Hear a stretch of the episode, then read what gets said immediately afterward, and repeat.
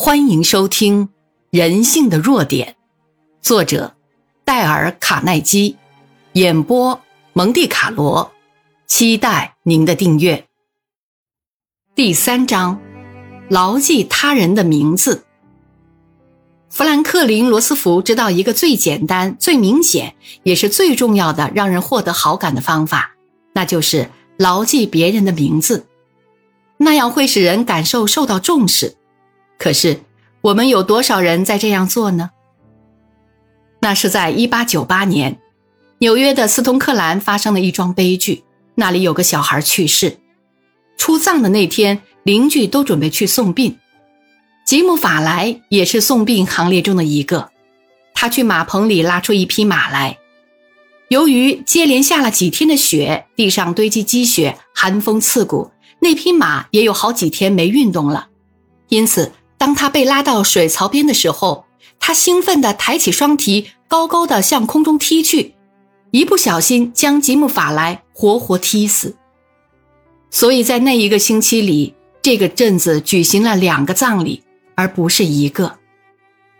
吉姆·法莱留给他妻子和三个孩子的，仅是几百美元的保险金。他最大的儿子小吉姆才十岁，为了家中的生活，就去了一家砖厂工作。他把沙土倒入模子里，压成砖瓦，再拿去太阳下晒干。小吉姆从来都没有机会接受什么教育，但他却具有爱尔兰人天生愉快的性情。他有一种使人喜欢他的才能，所以长大成人之后，他开始了从政之路。日积月累，逐渐养成了一种善于记忆人们名字的特殊才能。吉姆没有进过中学。可是到他四十六岁时，有四所大学给他给予荣誉学位。他当选过美国民主党全国委员会主席，担任过美国的邮政总监。有一次，我专程去拜访吉姆先生，请他告诉我他成功的秘诀。他简短的告诉我：“哦，很多。”我对他这个回答当然不会感到满意，所以我摇摇头说：“吉姆先生，您别开玩笑了。”他问我：“那你认为我成功的原因是什么呢？”吉姆先生，我知道你能叫出一万个人的名字来。我这样说。不不，你错了。吉姆对我说：“我大约可以叫出五万个人的名字。”感到惊奇吧？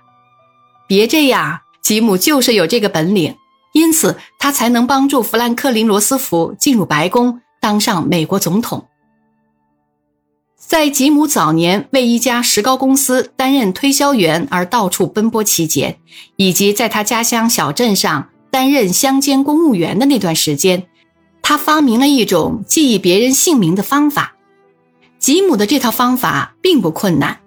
开始的时候，他每遇到一个新朋友时，就问清楚对方的姓名、家庭成员以及对方的职业和对当前政治的见解。他问清楚这些后，就牢牢记在心里。当下次再遇见这个人的时候，即使已相隔了一年多的时间，吉姆还能拍拍那人的肩膀，问候他家里的妻子儿女，甚至还可以谈谈他家里后院的花草。神奇吧？难怪会有这么多人拥戴他。罗斯福开始竞选总统的前几个月，吉姆一天要写几百封信，分发给美洲西部及西北部各个州的人。然后他坐火车，在十九天内走了一点二万公里，足迹遍及二十个州。他除了坐火车外，还用其他交通工具，如轻便马车、汽车、轮船等。吉姆每到一个城镇，都要和前来会见他的人共进午餐、早点、茶点或晚餐，并和他们进行一番亲切的交谈，然后再继续他下一段的行程。当他回到东部时，会立即给在各城镇的朋友每人写一封信，请求对方帮忙将与他谈过话的客人的名单寄给对方，然后他将这些名单整理出来，最后名单上的名字就多得数不清了。但名单中的每个人都收到了吉姆的一封私人信函，他在信中对对方总是大加赞扬。这些信都是用“亲爱的比尔”或。亲爱的杰恩来开头，最后也总是牵着吉姆的名字。吉姆早就发现，一般人对自己的姓名比把世界上所有的姓名堆在一起的总数还感到重要。把一个人的姓名记住，很自然地叫出口来，你已对他含有微妙的恭维、赞赏的意味。相反，如果你忘了或记错了某个人的名字，那你就处于极其不利的地位。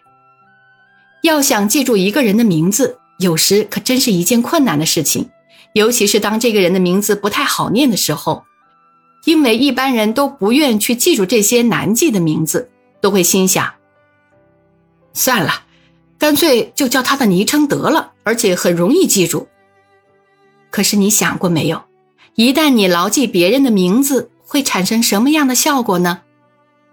我在巴黎曾经组织过一个演讲术的讲习班，用复印机分函给居留巴黎的美国人。我雇佣的那个法国打字员英文水平很差。填打姓名的时候就发生了错误，其中有个讲习班的学员是巴黎的一家美国银行的经理。